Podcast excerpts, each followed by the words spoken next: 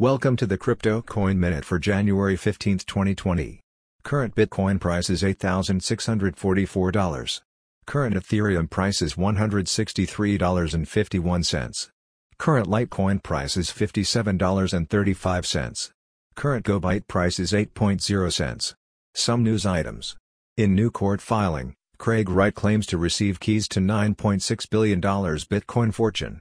The FBI is now reaching out to Quadriga CX victims.